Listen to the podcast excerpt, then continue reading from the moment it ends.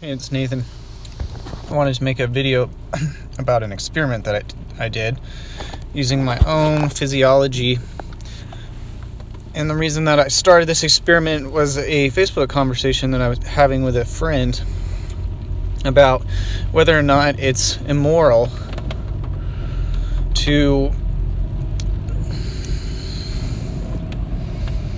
indulge in uh, pornography. And my opinion was that it's not really immoral in the human domain. And the reason for that is because the uh, people using porn, or really any type of toxic, dangerous substance, are not, if that's all they're doing, they're not actually hurt, harming anyone else. But toxic, dangerous substances, you know, like porn, uh, methamphetamine, alcohol, they can lead a person later on, especially if they indulge in them chronically. It can lead to the person behaving immorally. So until it reaches that stage of creating a danger to other people, or even physically harming people, lying lying to people and causing them uh, you know, to suffer because you're deceiving them, to rob them in some way. That's pretty typical with drug users, drug addicted, you know, the bad drugs basically. But I was rethinking the uh, opinions that I had about porn, because I had realized that it's not actually immoral on the macrocosmic human domain, and I'll explain more what I mean about about that word, macrocosmic human domain, when it comes to morality. It's a uh, truth that I discovered by with the help of ayahuasca and peyote, that it's those those substances, ayahuasca, peyote, other psychedelics, they speed up your thinking, and the, they give you, you know, a superhuman ability compared to someone who's not using them to discern truth and to solve paradoxes. And a paradox is an idea that to the person who hasn't solved it yet, it would appear that two directly contradictory statements are both true. And solving a paradox involves realizing when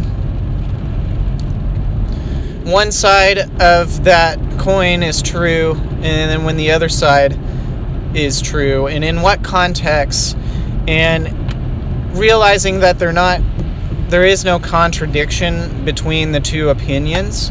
It's just a matter of context and exactly on the detailed level exactly what you're talking about. There's a lot of different types of paradoxes, but that's just one type.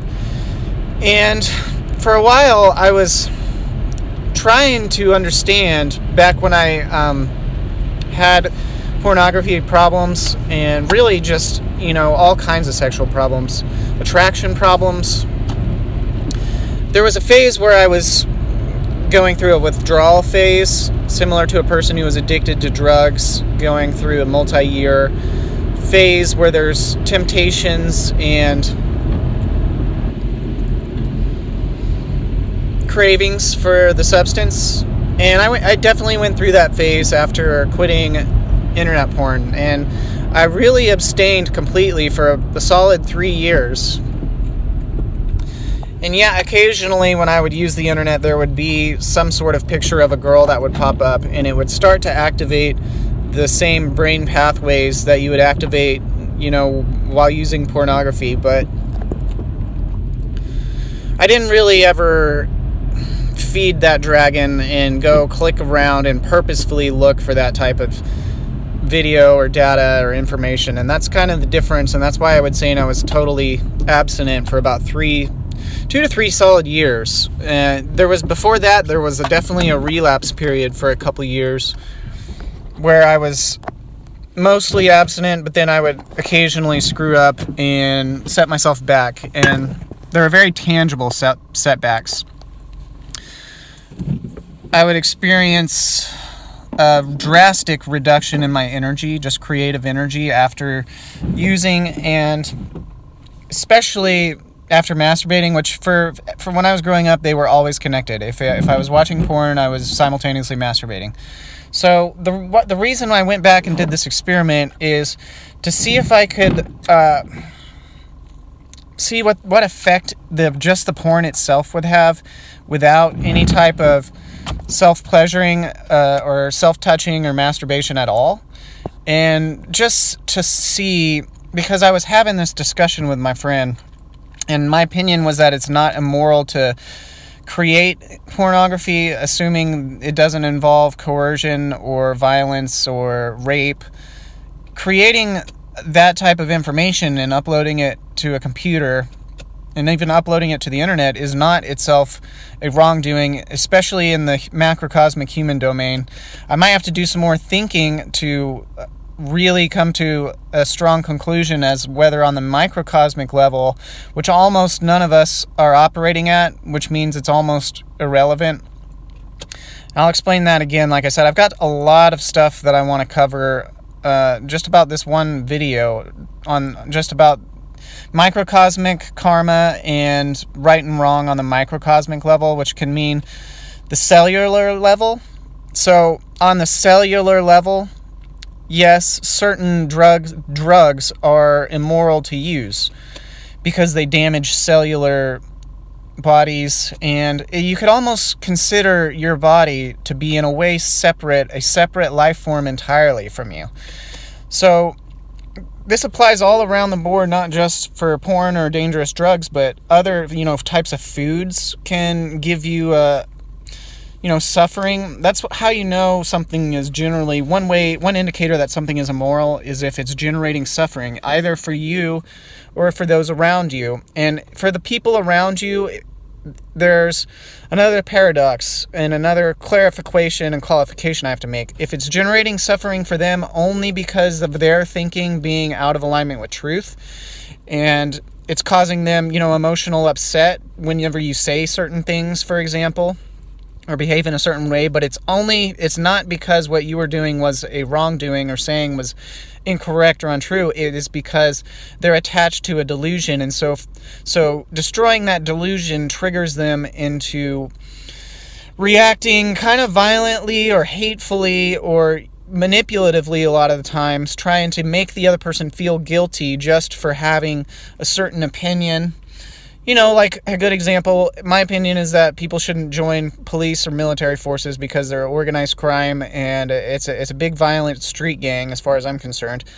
Just by me saying that would trigger a lot of people into having an emotionally negative, kind of hateful reaction where they would possibly, you know, depending on how delusional the person was and ungrounded in truth, they might even lash out physically and try to blame me and say, like a cop, for example, if you were to tell them to their face that they should quit their job and what they're doing is illegal and they have no right to fuck with you, sometimes they just lash out on you right there. And and their gang member buddies, of course, aren't really going to have any sympathy for you because they're all delusional. So, you know, offending people who are out of alignment with truth is not a wrongdoing, and, and is actually a completely innocent thing to do, and may actually be helping them to to solve paradoxes and to, on their own learning path and spiritual journey. In self-defense against people like that is absolutely a right too, because again, that's another way to teach them, by just giving them consequences of if they're behaving out of alignment with truth or behaving immorally because they're thinking before that, which, you know, thinking comes before behavior generally in the uh, alchemical equation. Thoughts kind of generate both emotions and behavior, but it but they all kind of self self they all kind of mirror back each other. So the reality that you're in kind of dictates on some level what thoughts you're going to be having. And the emotions that you have currently also kind of dictate the thoughts that are just going to spontaneously pop in your head. So it's an equation with uh, where all the variables affect each other, and working on any one of those four variables, really, thought, emotion, action, or just directly the manifested result, affects all of the other three. So the thoughts that you're generating and choosing in your mind will produce certain emotions and certain actions, and will directly even have an effect on some level on the physical manifested world before you even act. The actions are very important, though, and you shouldn't you shouldn't just think that you can think and feel and meditate your way out of, you know, a prison cell. Some action would would greatly speed up that process. So you got to have all four of those to to really be practicing magic effectively. But back to the topic of, I guess, microcosmic karma versus macrocosmic karma. Microcosmic karma is, in most cases, irrelevant to the human domain because there's no, very few, if any, perfect people walking around on this planet. So in order for a person, similar to what Jesus said, you got to pull the, the, the log out of your own eye before you attack another person because they have a splinter in their eye. It's called hypocrisy, and it's actually a solution to a paradox that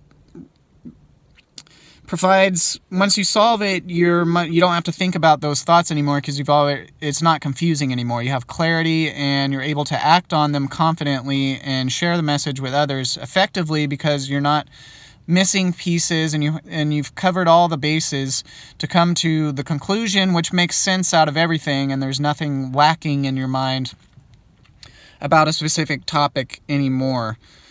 So an example, again, being the substances that you take in are going to have karmic effect, a cause and effect, and part of the human experience is to learn exactly which substances and which thoughts, even, you know, which which behaviors especially, but behaviors are connected to the physical world. So, you know, drinking uh, alcohol is going to have an effect on your physiology. And if on a microcosmic level, meaning the cells are going to fuck up, your organ, your internal organs are going to be damaged, your brain will be damaged. That's uh, a known, known scientifically proven effect, and it's very easy at this stage in human development for us to discern that just based on other people's experience. It's kind of, it should be at least common knowledge at this point, but some people, you know, they have other deep psychological, emotional issues. They either don't care about themselves or on some level hate themselves, or they're just hopeless about the human situation and really sad, and so they turn to alcohol, ignoring all of the warning signs about it somehow, they, because they haven't learned completely and fully, because to know and not to do is not to know. So if they haven't fully learned to never touch it again, then they might just have to go down that downward spiral, rabbit, you know, horrible path of self-destruction.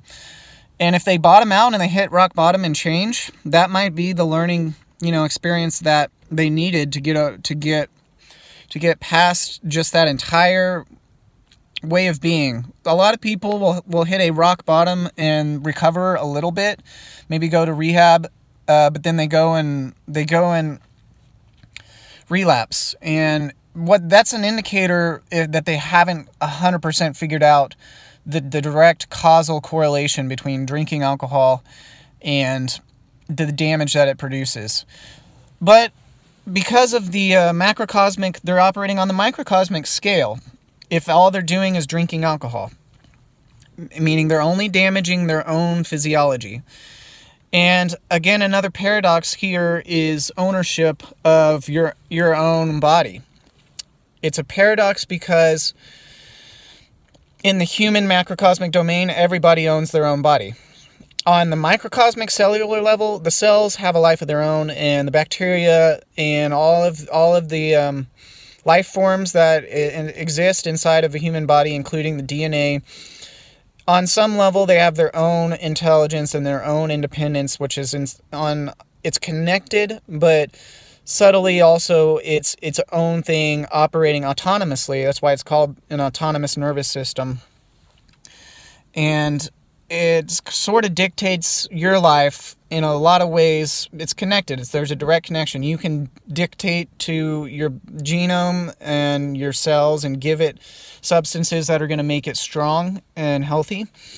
Or you can do the opposite and feed it toxins, poisonous garbage, which on the objective reality, under natural law, really, are going to, you know, chemistry, basic chemistry knowledge is a big part of it.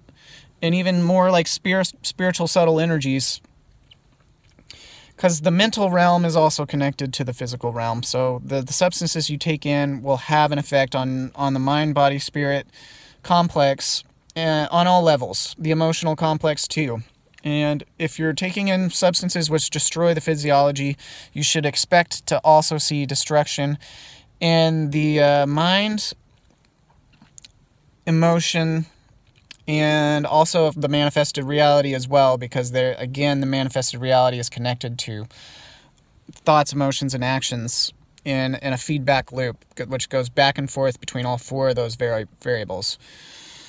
So, uh, you know, uh, and a, a real solid alchemist and magician understands these causal factors under natural law and understands, you know, through years of study and experience. And a big part of allowing people to up-level and become, you know, magical wizards is giving them the space. And this is this is a big part of proper parenting in a, in a lot of ways. Sometimes you got to give the your children and your brothers and sisters and your friends space to make their own mistakes, because, again, most of us are not perfect beings. I'm not saying there's not a perfect being somewhere, but the majority of us are not perfect beings, and we're we're chronically still engaging in microcosmic, on the microcosmic plane, immoral wrongdoings that cause damage to uh, innocent micro microcosmic structures. For example, it's hard for me, difficult for me to get away with it karmically, because what goes around comes around under natural law. It's a big part of what we're here to learn. So, if I were to, let's say, join a police force with, uh, like, a drug intervention narcotics task force, that on the surface, with the mind control and the delusions that people have, would appear to some people emotionally even. They might have a passion for it. And again, your emotions can be, it's not like the heart one hundred percent of the time and everybody knows knows the truth about everything. It's connected to the thoughts, the reality, what other people are telling you, and, I mean, your own actions, too. Like, the, there's a, there's a entire sub subgenre of mind control called heart control, which is all about emotional manipulation and getting people people's hearts, because their minds are confused, logically. And, and I read this book, Reality Transurfing, which is an excellent book for law of attraction and manifesting. And I'd recommend it for anyone. It's written by this Russian Russian guy. Forgot his name, but really, really helped me with my subconscious. Helped me manifest all kind of good things in my life. Um, you know, helped me get a girlfriend after. It helped me. I mean, there was other helpers too. Plant medicines. My, what I learned about the sexual tantra in, in the mind, even.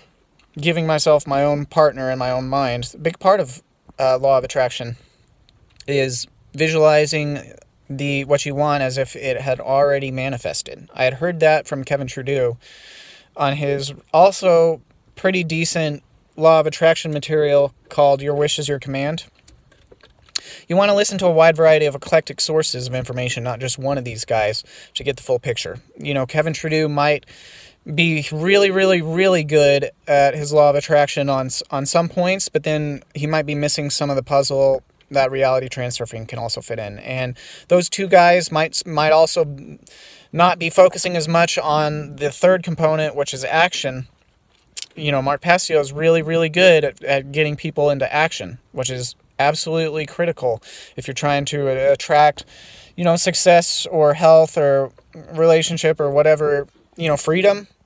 Just just the knowledge of what freedom even is, and that it's a top priority, and a lot of these other things are kind of like lesser priorities than knowledge of truth, you know, good good emotion and good relationships and freedom. that's a big part of attraction. If if your priorities are off and you just want money and you just want power over other people, you're working against nature at that point, and you're going to have to... It's like forcing a, a basketball under underwater. You know, you have to expend a whole lot more effort than you if you would have just not did that. So it's like you're working against nature by prioritizing the wrong things. For a long time, though, I was aware that the police state was a big problem. And I knew that I should be, you know, spending a lot of time deprogramming people, putting out truthful vibes like, like I'm doing now. And I had even begun the process of doing that, but because I was lacking in my emotional makeup and I was always perceiving as a scarcity of, you know, sexual partners, and I was having a lot of sexual hang-ups, you know, just talking to, to girls in the reality. It was very distracting. I couldn't even focus on the great work on some level. I, I, I was get, doing a little here and there. You know, I started my podcast on SoundCloud. That was... I, I eventually got my own website, but I think that was after I had solved, you know, the paradox of... Big, big paradox that's connected to all of this, the porn, connected to the porn, porn use as well, is people being programmed on some level to identify as either either male or female. And I was able to, you know, I was always male, male growing up. I had been raised as male. I have a male body. That, that hasn't really changed. But there was an entire feminine dynamic in my mind that I was never aware was even there, because I just didn't understand that such things were possible, that you could become a girl in your mind and just make love to your to yourself just by sexually fantasizing, and that that alone would fix your emotional issues and get you balanced. And so there's no even actual need. There's no there's no real pressing like neediness issue of, which is very, very kind of toxic and turns girls off faster than anything else. Neediness. You know, if you need them to be emotionally okay, that's like red flag. They won't talk to you, especially the hot ones. That's what I learned from listening to uh, the pickup artist guys. 'Cause that guy, R S D Owen, he was, he was a good teacher for me for a while. Um, he's not teaching this, uh, you know, unity with the feminine, demonic, or mental, you know, psychological healing. Left, you can even call it on some level a left brain, right brain uh, connecting or something. The le- the right brain being in in the, uh, and I'm not even necessarily talking about physically the left hemisphere or right hemisphere. I'm more talking about just male female brain or male female psychological dynamic. Uh, I think Carl Jung maybe may even speak about this, although I haven't read much Carl Jung. But there's no real pressing, just emergency, like stressed out. Can't even think of the, the right word for it, but just a uh, stressed, stress-based neediness of something that's missing in your life that you can't give yourself and that other people are in control of. Females and uh, physical females in the reality have all the feminine energy. I only have male energy, so I'm fucking... I, I'm stuck here. I need a partner. If you ever felt like that, you should check out my previous video, uh, Nathan's Freedom Zone, episode six, Sexual Alchemy. And I have a, a, new, a blog now that is on, also on Library. It's been on Steemit for a couple of years. It's called uh, Nathan's Blog, at sign Nathan's Blog on on Library. On Steemit, it's called uh, at sign Crystal Dash Spider. So... And if if people ever want to chat me up on the Library Discord, I'm on there too as Crystal Dash Spider. So if you ever see Crystal Dash Spider, that's me. But, you know, for now, my email address is still on uh, my Library, you know, informa- information if you ever want to try to contact me that way. Uh, eventually, I might get another email address if, if somebody starts blowing my email up, which happens to a lot of these truthers. You know, Max Egan talks a lot about recently that he's been, his emails have just been out of control. So I was trying to get a, in touch with Mark Passio for a while, uh, tell him tell him different things, updates on my life and stuff, and he just wasn't responding to me on the at the mark at what on earth is happening email anymore. And I wasn't sure if it was he just didn't have time, and he's got a, a, a hundred emails a day flying at him. It's very, very likely, and maybe he even started a new email address that he only he only gives out to his inner circle. Likely the case. So I don't know if at some point I may need to do that. We'll see. But until that happens, you can still contact me at nathaniel mark crabtree at gmail dot com. Uh, or, you know, on the Discord app. I'm on there some here and there. You could you could D M me on the Discord app, crystal dash spider. I check it pretty frequently because I'm I'm doing library shit a lot. Been scripting it. Been getting... Uh, and I'm not done talking about the sexual sexual stuff, the internet, the porn. I haven't even really covered that whole base. It's a big can of worms. And the style that I like to do with podcasting is just go with what is... what is on my mind in the moment. I feel like just by having a non-blocked flow of energy with my throat chakra, I'm able to get, get the most information um, into your head without trying to structure it. I don't usually even structure anything I say ahead of time. So I'm just kind of, I, I just feel like this is a great way to produce a lot of material, cover a lot of bases simultaneously, connect all the dots for people. Yeah, you know, I'm already twenty-six minutes into this video and still haven't even fucking got to the point yet completely. You know, I'm getting there. But it's kind of a journey, and a big part of manifesting, again, by what Kevin Trudeau told me, is that the, the people that you listen to, very, very, very important for manifesting. Uh, Mark Passio says the same thing. The information you take in is fundamental. You have to be taking in, you know, information just to start with. Some people aren't even doing that. So, but good information, high quality information, uh, that's the, how the entire reality is built. Just by the dark occultists, what they do is they feed people garbage information through the mainstream media. Uh, they poison their circuits, you know, in their C P U, because they're kind of their, their dark alchemists themselves. They, they have knowledge of what, what substances create what effects. You know, that's what all their immoral animal experimentation in labs, a lot of that is just about figuring out exactly how fucked up. And I used to work in one of these labs at uh, National Center for Toxicology Research. Yeah, I used to be in a cult. Same, similar to Mark Passio. I mean, he was in a uh, satanic, the cult of, uh, what is it, Church of Satan under Anton LaVey. He was made a priest in that religion. I was made a priest in a completely different cult, which people don't even recognize is a cult, and that's the uh, academic P H D school system. I, I received a, a P H D degree in bioinformatics, and for, for these average brainwashed zombies in these neighborhoods, that would be like something to just give someone a handshake and pat them on the back and be like, wow, you're a fucking superhero. You have a P H D. But now, after taking in all this solid truther information, Mark Passio especially, I just see it now as like, you know, me being fooled in the past and my entire family being fooled into wasting twenty-five years of my life, handing it over to Satan, having me in a fucking lab, watching watching innocent rodents being executed and poisoned with amphetamines.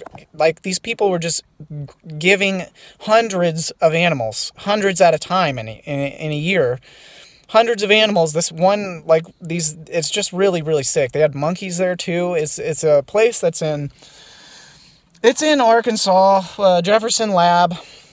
It's called the National Center for Toxicological Toxicological Research. Kind of out in a small, small little town outside of the city. It's very military styled, and it's right next to this other horrible vibe called the Pine Bluff Arsenal. The Pine Bluff Arsenal was around longer than N C T R, and they sold off some of the property to, to N C T R under the F D A, um, but the Pine Bluff Arsenal's still there, and as far as I know, I mean, why would it be there if they weren't still producing bioweapons and shit for the dark occultists, you know, to go fuck everyone's lives up? So the fact that those two buildings are still there, still operating, means, you know, there, there's a lot of work to do in people's minds. Get people out of this shit, because they're still torturing animals as far as I know over there. So, and that's just one lab. There's probably, you know, thousands of these labs around the world, if I were to guess.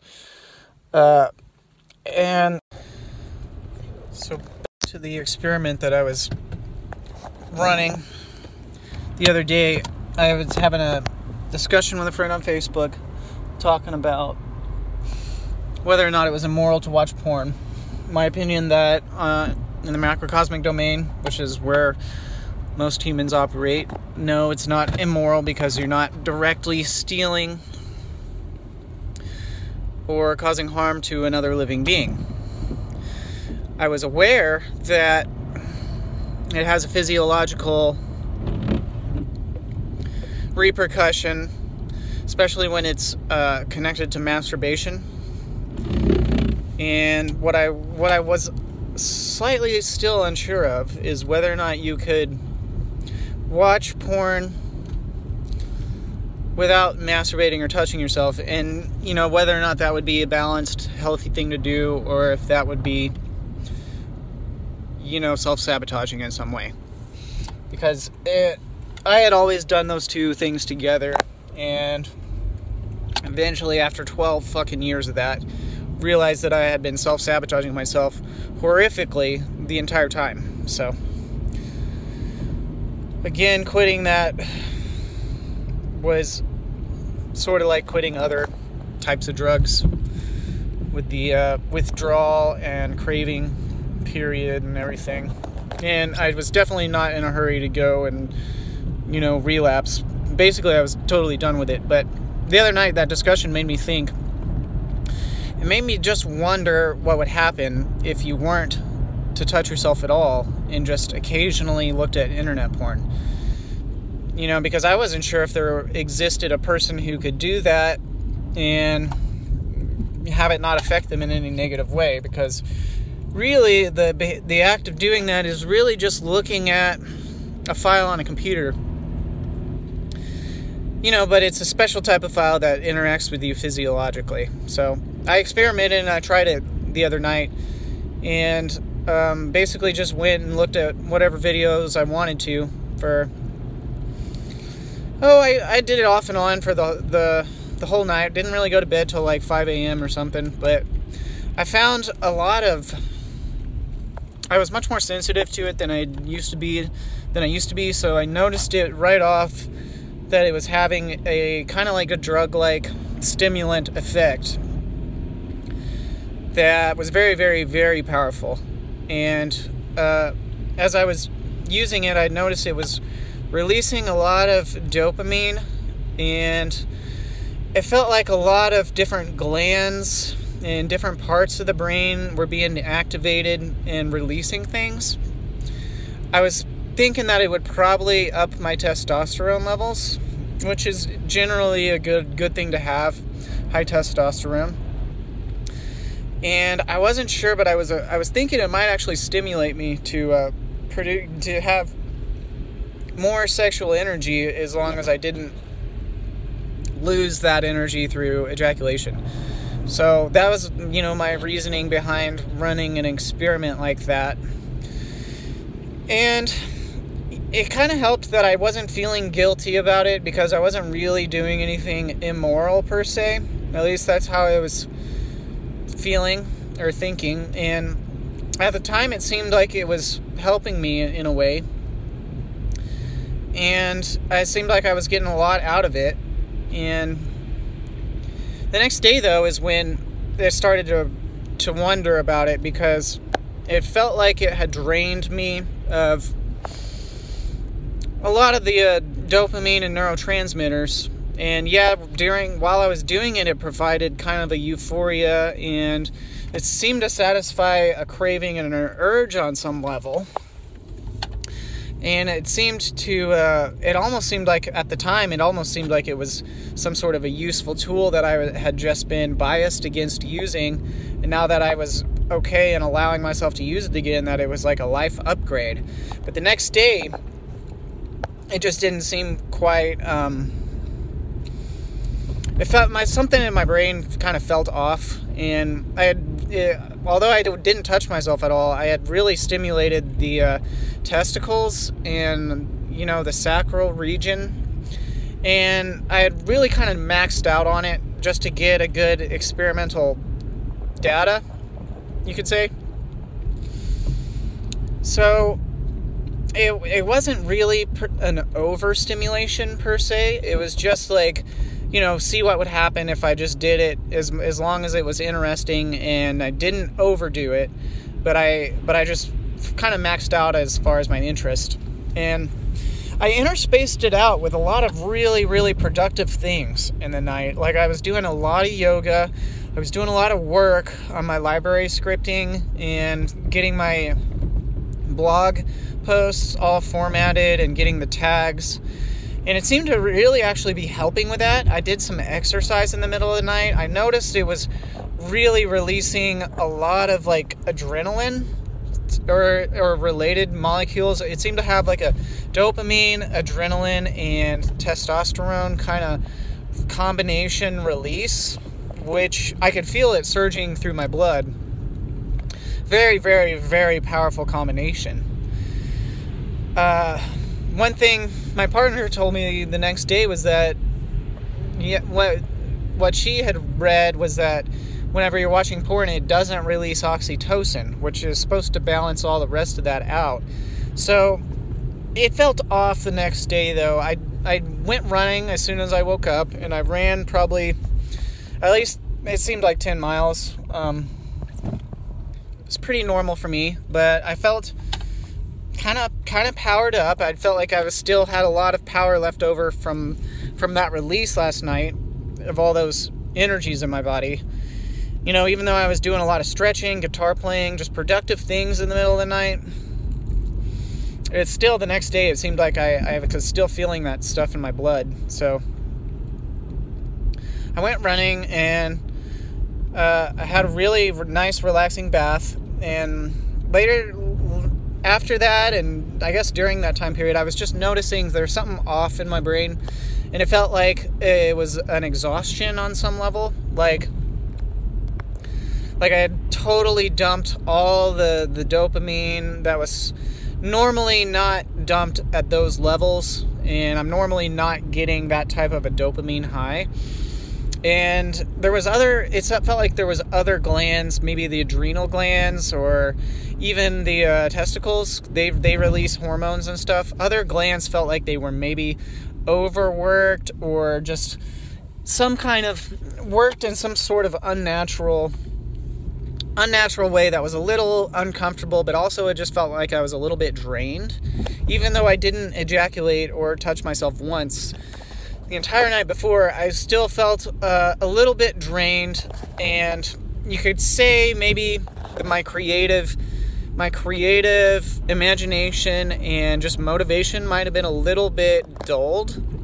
My desire level was certainly tamed the next day, because it felt like, during, while while watching, it felt like that was satisfying a, a desire and a male-specific urge that didn't really need to be satisfied at all after that. So in a, in a way, for, for a relationship partner, that could be a bad thing, because you're getting your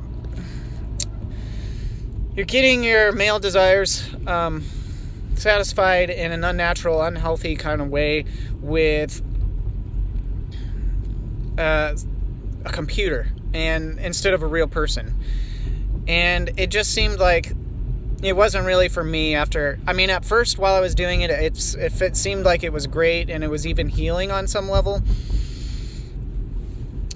and maybe a useful tool that I could just use at any time. Uh, but the next day, it just felt like uh, something was a little off in my head, and it was connected to the dopamine especially. And it felt like I had used drugs or something the night before. So that's kind of uh, my experience doing that, that one experiment after two or three years of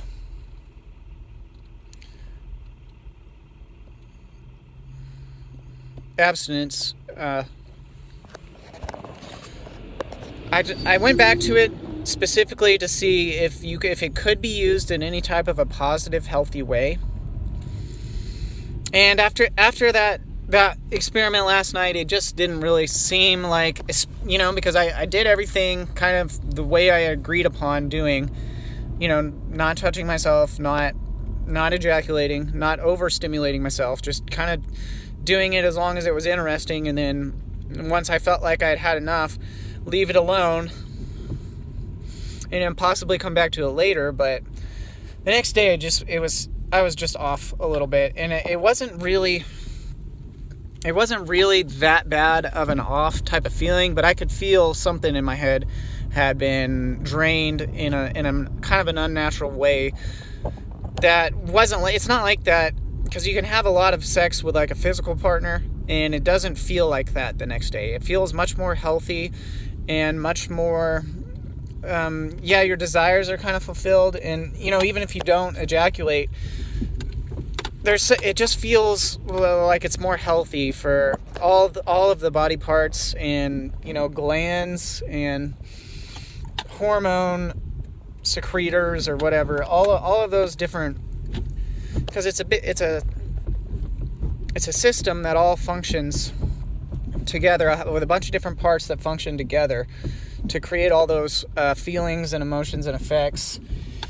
And the uh, the porn kind of only stimulates the visual aspect main, mainly of that system. So, you know, you could do another experiment of like being in a room while people are having sex and just staying in that room for a long time. And you, you could compare that to the internet porn, because in a way they're similar, but it, that would be an interesting experiment. But at least the, what I found going back to the porn one time was that a, uh, I was kind of right all along. It's not really uh, gonna gonna help anybody. Um, definitely had a lot of very powerful physiological effects, and it it it kind of did release a bunch of testosterone, but the next day it just felt more like a draining, kind of like there was a price to pay for that, and that it's not something that you can just chronically use without uh, kind of probably negative effects. So with that said, I would say if you're watching porn, I probably would just never do it. That's probably what I'm going to do from now on, just go back to how it was, where I just avoid it. And yeah, sometimes when I use the computer, occasionally there will be a picture of a girl pop up on the screen, but I'm not just going to go dwell dwell and indulge in that. And, um, you know, and this is how, this is kind of how knowledge works, is sometimes you have to make mistakes in order to, you know, get to the truth about something. And again, a big part of uh, proper parenting is sometimes allowing your kids to make mistakes. Uh, and that's connected to, it's connected to the microcosmic karmic uh, hypocrisy thing. It's like, as a society, we can't just make, uh, arbitrarily make certain things illegal, like internet porn, when other things are just por- perfectly, which are much more harmful in many cases, you know, like the slaughterhouses. All of those are just perfectly fine in our fucked up backward society, but for someone to go and watch internet porn, which isn't even a crime, you're just throwing your own physiology off off balance a little bit. And the same kind of applies for, you know, consuming child porn, even though even if it is violent. You know, that's one of the most horrific taboos in our entire society. But if you think about it, the person just consuming that and not producing it, or trafficking kids, or raping people, just the person looking at it is not even actually hurting anyone. And how how in a society or a tribe, if no one's allowed to look at that material, how is anyone supposed to, to make the determination that someone else is? Like, think about it as as a justice and prosecutor and uh, criminal justice setting. How are the judges and the police supposed to determine, and the F B I and C I A? This is what the hip, hypocritical aspect of that whole legal, um, you know, child porn thing, and it's used often to just persecute people who are not even doing that, because they the, the F B I can just backdoor your computer and send child porn to it, and then say that, that they know that you have it on there, or tell the media that you had it on there, and now nobody's going to feel sorry for you or look into it at all. They'll just assume that that you're like a pedophile or something. meanwhile, they, they have the data on their computer too, and obviously they at some point had to look at it to even determine that it was uh, violent material. So you have to ask the question, why why should they be the only ones allowed to uh, look at that type of material? And the answer is that they've made it that way so that they can hide all the evidence and criminalize anybody who as much as even looks into the the sex crimes and trafficking that they've been involved with. I mean, uh, if you think about it from their perspective, it makes total sense to make that illegal for the general public to consume, but not illegal uh, for the authorities to look at it. And and yeah, they don't they don't talk about that openly, but it's just a convenient side effect of making that illegal that I've noticed really would benefit people who are trying to hide sex crimes. So, you know, in a tribe, uh, if there's criminals that need to be taken care of, somebody's got to determine that they may be producing material like that, especially if they're producing it or trafficking kids or raping people. Then they should definitely be, uh, that situation should be taken care of on the physical level, because the rest of the tribe members are well, well above that moral standard.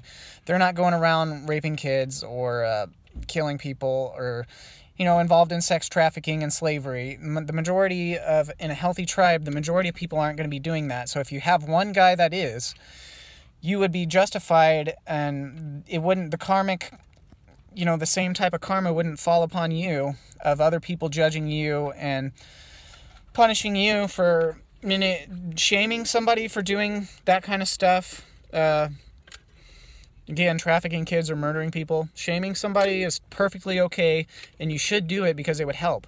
Shaming them and even going in and physically putting an end to it, you know, with weapons would be a helpful thing to do for the uh, greater good in that case. But in the case of drug addictions and even like internet porn addictions, it's not really very helpful, I don't think, to go after, uh, to shame the person.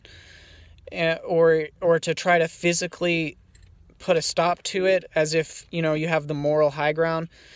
Because really all they're doing, if they're only consuming it, all they're really doing is throwing their own physiology physiology off balance. And in the human in the human domain, it is their body and it is their brain. In the microcosmic domain, the, the body and brain are their own kind of kind of independent but connected things. And yeah, it would be much, much more healthy and better for them to take care of those things. But again, if you look at the, the machine that I'm driving, it burns it burns gas, which contributes to biological systems being put off balance. Sometimes I'll cut grass with a lawnmower, and that's my microcosmic karma. You know, it's microcosmic wrong, wrongdoings. Sometimes I'll do that just out of either convenience or fear sometimes because of, you know, what would happen if you just let your yard, you know, grow wild. The homeowners association that I currently live, they would probably fucking kick you out of your house or some shit. I don't know. Um, the point is, is that sometimes uh, all of us are doing things that uh, we shouldn't be doing on a microcosmic level. And yeah, that adds up, but until we fix that and we're perfect even on those levels, we don't really have any business shaming other people for, you know, things like throwing their own physiolog- physiology a little bit off balance. And for some people, it can be majorly off balance, but until they start hurting hurting people or stealing or, you know, deceiving people in a really harmful type of way, um... you know, until they start actually raping people, you really wouldn't be justified forcing them to quit. And a lot of times it wouldn't even be a good idea to shame shame them because it, it, it might not work, and you might actually be attracting that type of energy to yourself. People people starting to point fingers at you in, in every single little thing that you're doing that's just slightly off off balance, you know, whether or not that's just eating animal foods, like, because Animal animal products will throw your body off balance in many types of terrible ways too. So for somebody who's still eating meat and, um, you know, driving around in cars and mowing their lawn and doing all these other even things as, as simple as just like using harmful cleaning agents that are toxic, you know, in the house. Like there's there's bacteria that die off every time you uh, put bleach in your toilet. And, you know, it's it's helpful to think about the those kind of microcosmic paradoxes on some level too, because um, all of that stuff really matters. And if you want to be really, really good at magic and manifestation, you got to have real, real clean karma. You got you got to be as clean as can be. And yeah, this it's not perfect. Me driving around in this car that, you know, on some level pollutes the environment. If I could get a U F O without without strip mining the earth and damaging people, you know, animals' habitats, that'd be great. That'd be a lot better way to travel, you know. If I could just learn to run one hundred miles an hour like, and uh, not be affected by cold, that would be even better as far as I'm concerned. But, you know, until then, I'm just kind of living uh, life at my current level of uh, understanding, and be nice to, to just give some people, you know, the majority of people, maybe not even the majority, but a lot of people need room to, to make their own mistakes so that they can learn from direct experience, as long as they're not hurting other people's physio- physiology. That's when it crosses a line of where you are justified using force to pre- either prevent them from doing that or to, um, you know, just end the situation.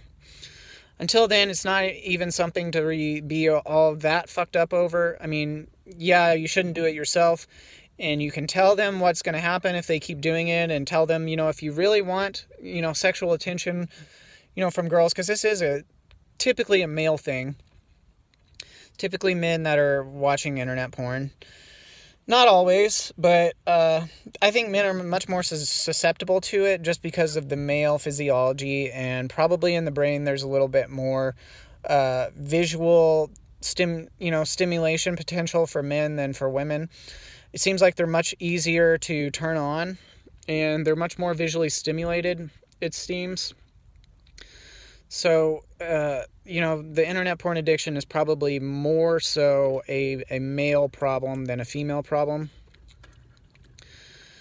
So, um, you know, women, a lot of times they don't, they don't quite understand it from the male perspective. Um, but it, you know, and so it's probably a huge turnoff for women.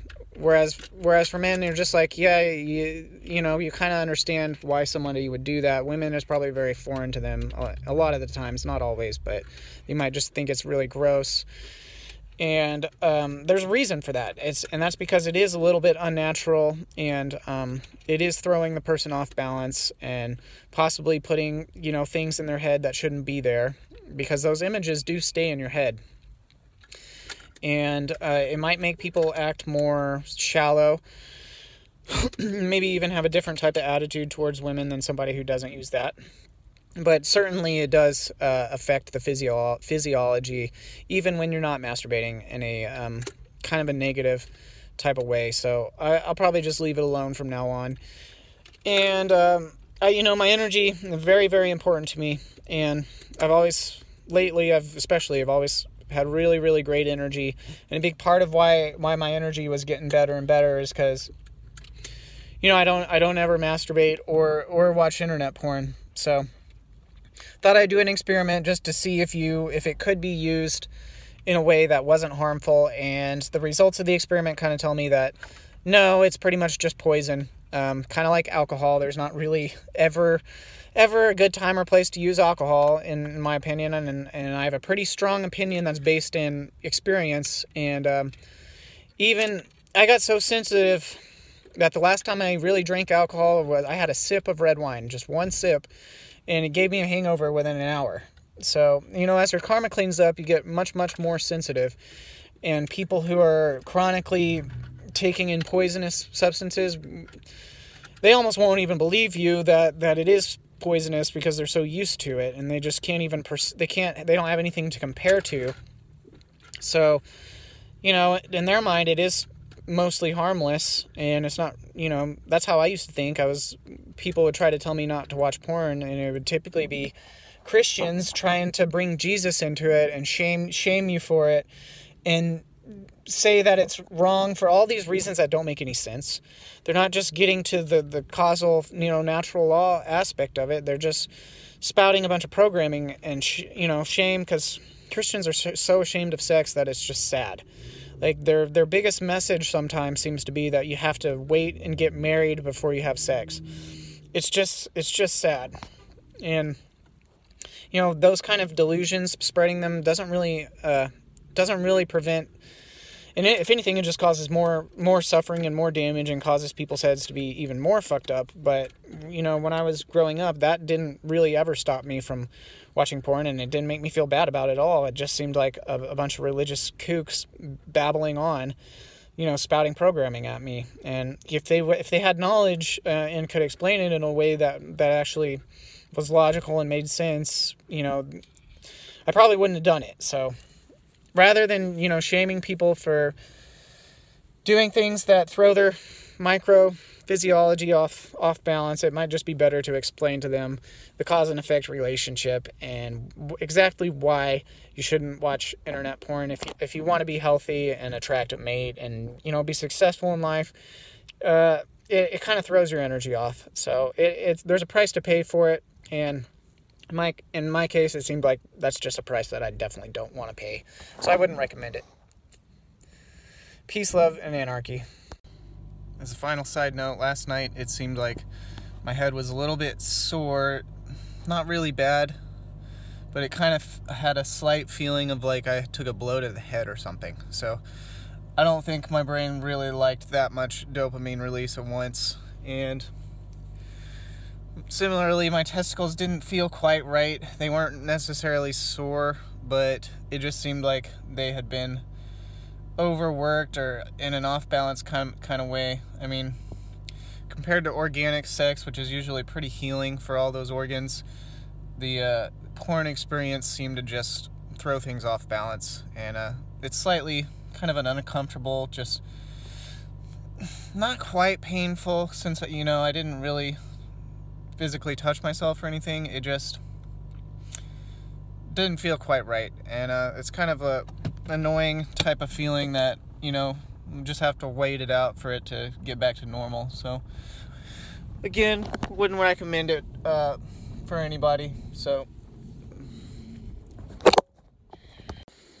another interesting note, my partner told me the next day after that porn binge that she was actually, it actually kept her up all night because um, some type of, you know, quantum non-locality kind of thing, where the fact that we're kind of partnered up means that brain brain changes that I'm experiencing, she also kind of experiences in real time.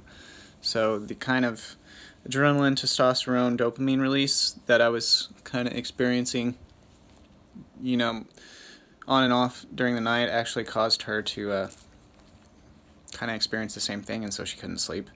So it had consequences on that on that front too, which is kind of a surprise to me. It's an interesting result from the experience, from the experiment, but you know, um, a lot of times in your life, other people are depending on you, you know, to have solid energy and to be um, doing everything you can, and uh, self-sabotaging in that way, and you know, using drugs and other types of self-sabotage kind of uh, disappoints other people too, and can cause problems with not not just you, but the people that you're working with. So um, we're kind of all, all in it together in, in, in a way. So it's really, really helpful if all of us, you know, stay on a good path and uh, avoid, you know, drugs and porn and other, you know, hurting each other, doing blatantly immoral things like stealing. All of that is, um, you know, not good for the entire human human crowd. So that's, if you want to know why, you know, there's chemtrails and government and all this other horrible shit, it's because every single individual in their own ways kind of either contributes or doesn't contribute to all of those forces with their thoughts, emotions, and actions, their beliefs, and, you know, the way they act in the world. And that all adds up.